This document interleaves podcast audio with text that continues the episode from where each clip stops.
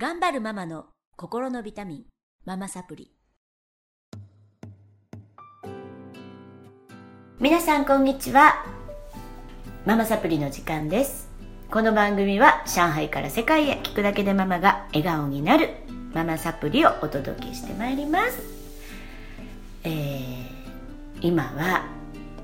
コロナ世界中がねですので、えー、私も愛知県に帰ってきています。まあ、いつまでなるかわからないんですけれども、我が家は春からごにんひとりずつの世帯になり、そして愛犬のワンちゃんを失いまして、まあ、大きな波が来たんだけれど、まあ、皆さんそうだと思いますけどね、コロナで本当に答えが出たっていうか、うーんなんか本質がうん浮かび上がってるっていうか、そんな気がしてますけど、それでもやっぱり人間って強くて生きていく、ね、コロナ離婚とかいろいろ騒がれてますけれども、あの行くんだなって思いながら、えーと、日々穏やかに、えそして自分の気持ちに正直に楽しく過ごしているわけなんですが、そこにインドネシアから同じくコロナ難民の、うんと、お友達のバヒをお迎えして、今日でいっしゅうかん我が家でおばちゃん合宿を、ね、うん、そうですね、しております、はい、とても心地よかったです。そうですね、ありがとうございました。いや、こちらこそありがとうございました。もうなんかいろいろ東京、神奈川と危険地域を渡り歩きいや私もそうなんで、私も札幌と神戸、東京、札幌と危険地域を渡り歩きのふたりで、はい、今日からまた私大阪のまたさささらなる危険地域へ行きますけれども、そうそうそう、まあね、だけどねふたりでね、誰にも会わず、そうですね、あのガーデニングしたり、うんうん、お魚広場行ったり、うん、楽しんだわけなんですけど、はい、お料理もね、はい、毎日作っていただいて、はい、ありがとうございました。あの私たちね、本当大学の時からのそうですね、お知り合いですけど、ここ、ね、全くあここかどうでもええけどね、その辺あの全く性格が正反対だなっていつも思う、うんうん、できることも多分全然違う、うん、興味の対象も違う、いやだからなんかうまくいくのかな。今回も共同生活でしたが、私は好きなことやらせていただき、麻痺はできる、えー、ご飯作ったり大好きなことやって、うんうん、ふたりが無理せずなんか自分のなんか役割をして、なんか全然気使わなかったかなって思います、うんうんうんうん、なので長引いたらまた来てください。はい、はい、おいつでもまたね、ご飯作りに来てください。いつ終わるかわからないんでね、これね、はいという、まあ、大親友をお迎えしまして、ちょっとね麻痺の子育てなんて聞いたことないから聞いていきたいなって思うんですが、はい、えー、っと上の子がはたち、下の子がじゅうきゅうさい、はい、でどちらも大学生で、本当に立派な、めっちゃ大好きなまるちゃんとしんちゃん、もう私の子供みたいな可愛いふたりね。特にしんちゃん顔が大好きやからもうちょっと惚れてまうやろっていう、ね、それはまあ置いといてね、よく写真とかも送ってきてもらったりね、ね、これは保存とか言ってくれてるね、映画保存とか言ってもね、ね、マルも好きよ、マルは癒される、うん、好みはふたつに分かれるかな、うちの息子たちのね、でも、まあ、癒しだね、上はね、どちらもね、あの共通してるのが人から好かれる子だなっていうのが感想、そうかな、うん、私の、まあ、イメージなんですけど、うん、まあそれでもえっといろいろあったってね、昨日も言ってて、あのまるちゃんなんかはね、うちの長男もそうなんだけど、えー、あんまりその自分から人と遊ぶとかお友達作るタイプじゃなかったっ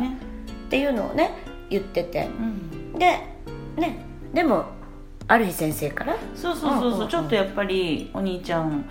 そんなに友達と、ま、私の中で男の子はやっぱり友達とこうつるんで遊ぼうぜみたいな、うんうんうん、そういう人になるのかなっても、まあ、勝手に親はこう想像しちゃう、うん、それがいいのかなと思って、うん、でもなんかやっぱお兄ちゃんはそんなにもう学校でも、うん、まあ、本読んでます、はい、休み時間に、はい、え休み時間遊びに行ったら行かへんのっていう、親はやっぱりちょっと、うん、男の子だし元気に外で遊んでほしいとか友達とって思うけど、はい、お兄ちゃんやっぱり本読んでますとか聞くと、友達おれんのかなっ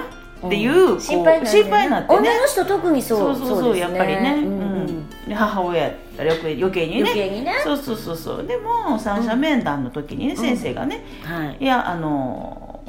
お兄ちゃん、まあ、まるって言うんですけど、まるちゃん全然気にしなくていいですよと、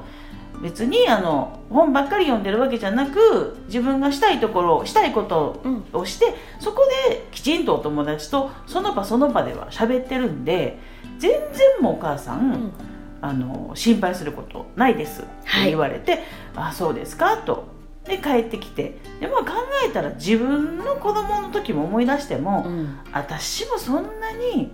あの友達と学校帰ったらさもう公園にっていうタイプではあなかったなと、自分もね、うん、自分もやりたいことをやりたい時は家にいて、うんまあ、本読んだりこうなんか折り紙したり一人で魚取ったり、うん、でも友達と行きたい時も魚取ったり、うんうん、網でね網では田舎なんで田舎なんで一人で一人でね魚釣りあの網でね魚取りに行ったり、はいはい、さらって言ったの そ, そんな全然一人でやっててもあ気にならへん子やったなと、自分もねなんか自分のこと忘れてて、うん、なんか子供にはそうしてほしいみたいなね、うん、気持ちがこ う, 上,、ま、うこう上に立ってしまうんかなみたいな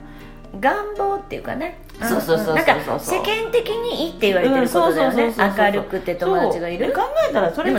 いいっていう、そうそうそういうこと、そう、それがいいって誰が決めたんっていう、そうなんですよね、それがいいって誰が決めたんって思うと、まあ、別にあのそのお兄ちゃんの方は別にそれで悲しそうなわけでもなく、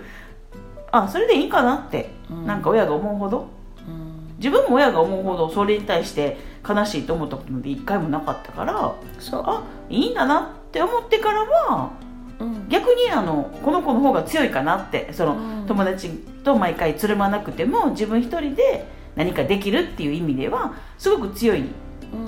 ん、子なんだなっていうのは、はいうん、感じてからはもう全然気になる、ならなくなったかな、うん、だから何をしたかというと、多分その周りの声とか周りの意見ってみんな振り回されるんですよね、うんうん、うちもやっぱりありました。お兄ちゃんぼーっとしてますけど大丈夫ですかとか、お友達と遊ばないけど大丈夫ですか。三男なんかはあのさんねん生までビビ泣いてて、こんな子見たことがないって言われたことがある、うん、でも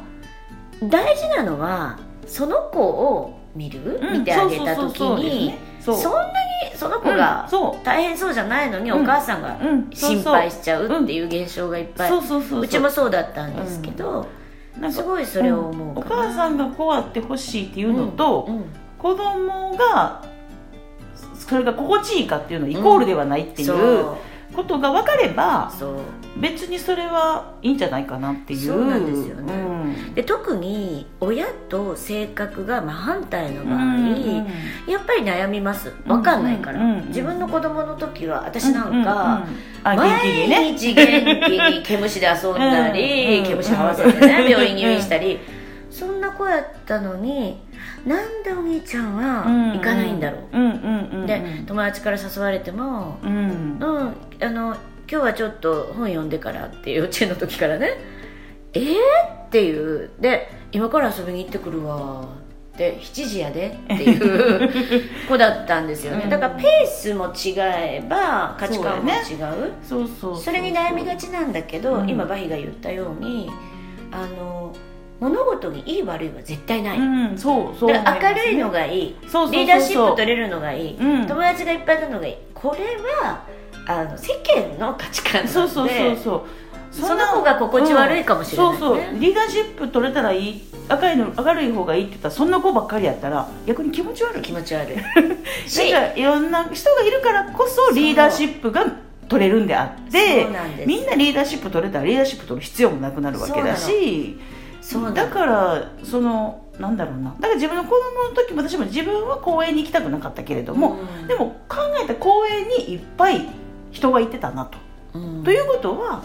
公園に行きたい子もいてる、そうだね、私私そうはいはいはい、そうそう私はあの夏休みとかもプールに毎日学校のプールに行ってる子がいてて、はいはいはいはい、私は考えれなくってなんでそんな毎日プール行きたいのって思ってる子だったから、考えたらいろんな人がいてるんやなと思えば、うん、そう思ったらもう全てのなんかことが OK になってくるというかね、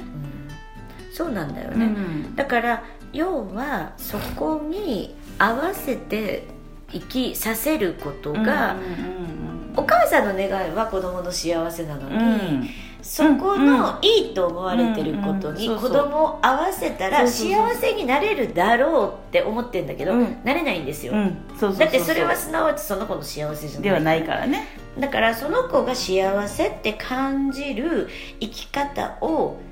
絶対に幼い時って分かってるんですよね、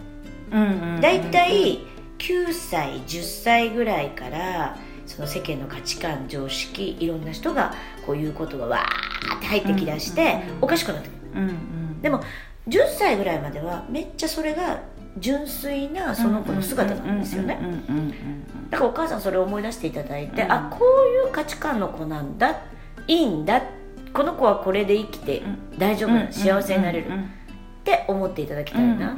て思う、うんうん、そうです、ね、そうですね、うん、だからすごく今もね、まるちゃんはねめちゃくちゃいい子に育ってるし、誰からも好かれる、温和な、でも変わってない、ここがミソ、うんうん、あ、子供の頃から全然子供の頃から変わってない、すごくマイペース。うちの長男もそうなんです、うん、変わってないんです、うん、何が大変やったかって言ったら、自分がコロコロコロコロ相手の、うんうんうん、あの常識に、私ね、うんうん、常識に合わせてこう言ってみたりああ言ってみたりこういう風に育てようと思うことがしんどかった、うんうん、そうそうそうね、でも長男は何一つ、そうそう、だから多分分からない、変わってないね、分からないけど子供は全く悩んでないのに、うん、そう親が一人でそう悩んでるっていうのが、そう、ね、そういうことなのかなっていう親の悩みってね、うん、本当に子供がそこに悩んでるのかどうかっていうのと親の悩みは別なんかなっていう、そうです、うん、気がするかな。だから大切なのはその子がどんなお花の種類なのか、うん、タンポポをバラに育てようとしたって育たないので、それを親はやっちゃってますよねっていうことですね、うん、そうですそうです、英語で言ったの本当にそうです、本当にそうです、うん、ということで、まあ今日はね、なんかその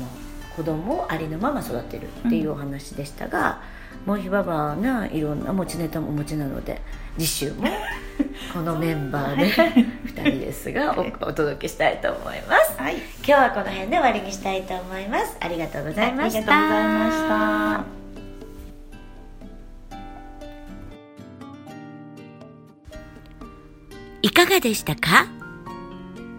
あなたが笑顔になっていただけたなら最高です。お子さんやパートナーシップのお悩みをズバリ解決。音声ガイド付き、あなたと家族の素質診断をなんとなんと無料でプレゼントしています。タイトルをクリックして詳細欄からお申し込みください。聞き逃さないようチャンネル登録もお願いしますね。それではまたお会いしましょう。